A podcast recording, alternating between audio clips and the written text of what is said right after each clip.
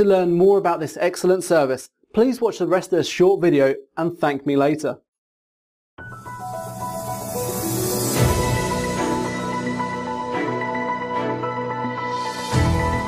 Hello everyone. Welcome back to the channel of KLP Entertainment. Live from the newsroom, I'm Addison Hayden, and here's your news breaking on Swanky 93.3 and the Heat 94.6 radio station. The pitch for the Callisto Protocol is an enticing one.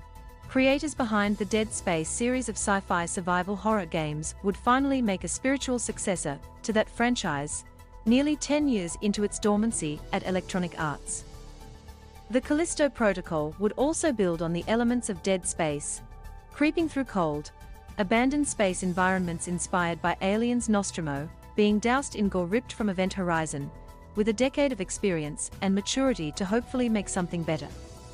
Developer Striking Distance Studios instead made something largely divergent, a Dead Space spiritual successor with some, but not all, of the best parts of Dead Space. In some ways, it's a step back. The Callisto Protocol opens with space trucker Jacob Lee, played by actor Josh Duhamel, pulling off one last job. That mission, naturally, goes sideways when an apparent terrorist group sabotages his cargo ship, crash landing him on Jupiter's second largest moon, Callisto. Jacob and his ship's saboteur, Dani Nakamura, played by the boys Karen Fukuhara, find themselves thrown into the moon's black iron prison. Disaster doubles when Jacob wakes to find himself outfitted with an invasive implant called a core, in the midst of a catastrophic outbreak, and surrounded by mutated monsters wreaking havoc. Jacob, armed with only a stun baton, fights to escape from his wrongful, inexplicable imprisonment. Where Dead Space focused on high-tension gunplay and the tactical severing of limbs from zombie-like grotesques, the Callisto Protocol puts meaty, action-heavy melee attacks at the center of its combat. The game's monsters swing at Jacob with haymakers, which he can dodge by leaning left or right. It's a mechanic not unlike Nintendo's Punch-Out!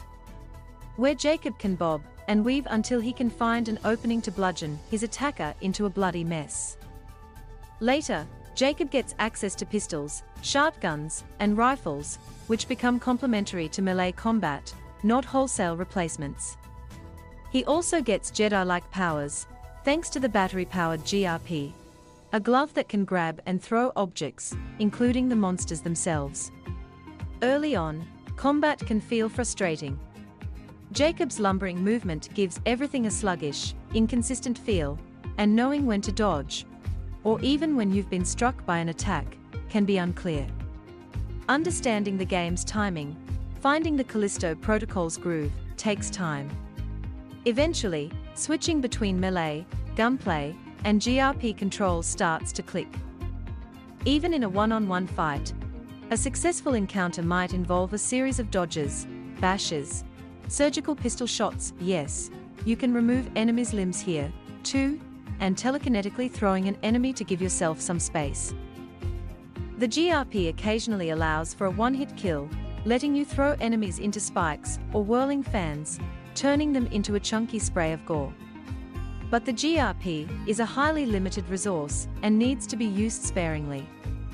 Later encounters switch things up, pitting Jacob against sentry robots that can instantly kill him from afar, and blind monsters where stealthy kills with a shiv aren't just preferred, they are all but necessary to succeed.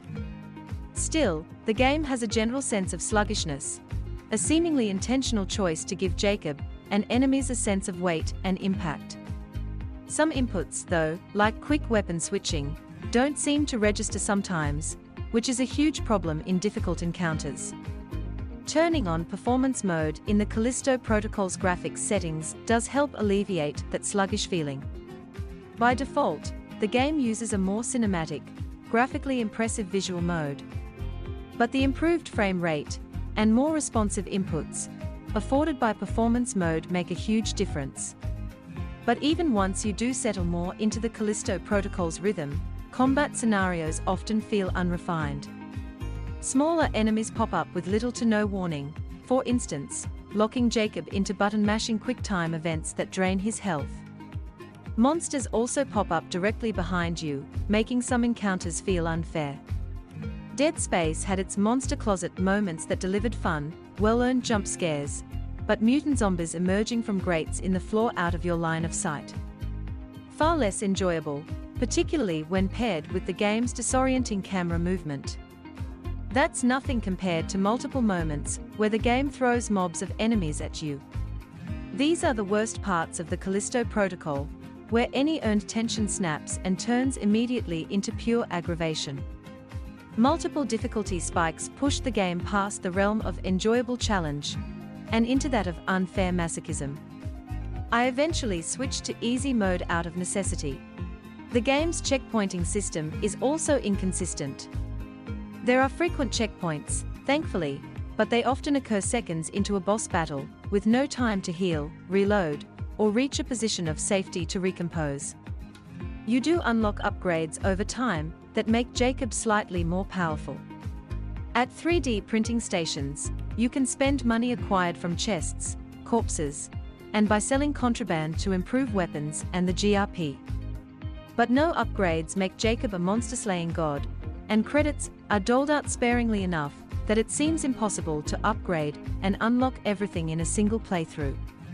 Or, currently, in a second playthrough, as the Callisto Protocol does not yet have a New Game Plus mode where upgrades will carry over. That's due early next year, according to the developer.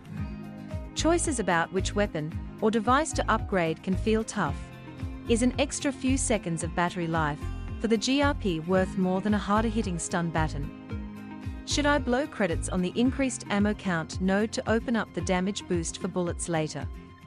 The Callisto Protocol's 3D printing stations run by the United Jupiter Corporation, that runs Black Iron Prison, may offer my favorite bit of world building a commentary, in an otherwise pretty straightforward sci-fi horror yarn. Posters strewn throughout the prison inform the security workers that they can spend their so-called Callisto credits to upgrade their gear, forcing them to spend their own money on the very supplies necessary to protect themselves against the inmates. Beyond that, the story of the Callisto Protocol and the disaster of Black Iron is told mainly through Jacob's interactions with fellow prisoners Elias and Dani, as well as the warden and his sadistic captain Ferris. Players can also acquire audio recordings from inmates and guards, but unlike similar audio logs in the Dead Space games, which play through the game's diegetic holographic UI, the Callisto Protocol requires the player to stop what they are doing and dedicate their full attention to listening to each recording. Given that some of the recordings I listened to added nominally to the story, they started to feel inessential to the game's narrative. I walked away satisfied with, but not surprised by, the Callisto Protocol story. Where the Callisto Protocol excels is in its atmosphere and environments. The game's cold, metallic, industrial world is gorgeously realized, giving Black Iron Prison a hard, tangible, weighty feel. Jacob slogs his way through air ducts, through pools of sewage, and between dangerous machinery that can shred him and enemies in an instant. Beyond the walls of the prison, players will explore an equally dark and terrifying moon surface, where they are battered by snow and wind. The Callisto Protocol features an impressively, painstakingly created world, it's an expensive-looking game, and not just for its Hollywood talent. In addition to Duhamel and Fukuhara, Striking Distance and publisher Krafton also enlisted actors Gwendoline Christie and Michael Ironside for a six-episode podcast prequel to the Callisto Protocol. The Callisto Protocol is extremely linear, with only a few diversions, very little backtracking, and almost no puzzle solving. The original Dead Space's holographic wayfinding system is absent here, but there are plenty of arrows and graffiti acting as literal signposts to your next objective. In other words, the game does not want you to get lost, even though I can't imagine doing so anyway. After completing the Callisto Protocol in about 8 hours, not counting the dozens of failed attempts in the section that broke me into selecting easy mode, I don't see a reason to return to the game until Striking Distance adds the new Game Plus mode or additional story content. What's more, the manual save system doesn't make it easy to return to previous chapters, meaning I'd have to do a full run through to collect anything I missed. With the Callisto Protocol, striking distance proves it can capably create nerve-wracking moments of tension and horror with a well-crafted combination of sights, sounds, and atmosphere. The studio was smart not to create a one-to-one copy of Dead Space, especially with original publisher Electronic Arts now returning to the franchise with a remake due next month.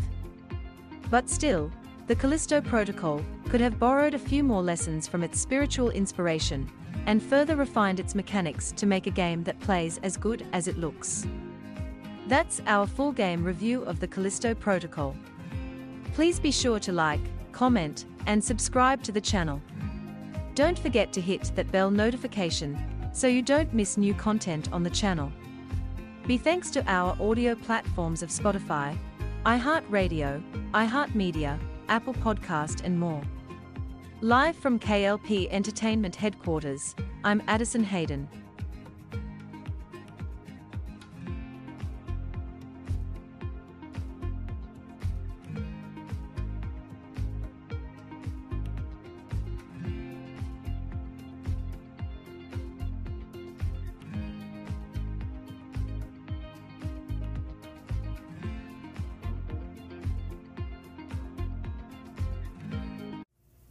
Thanks for watching. I hope you got a lot from it.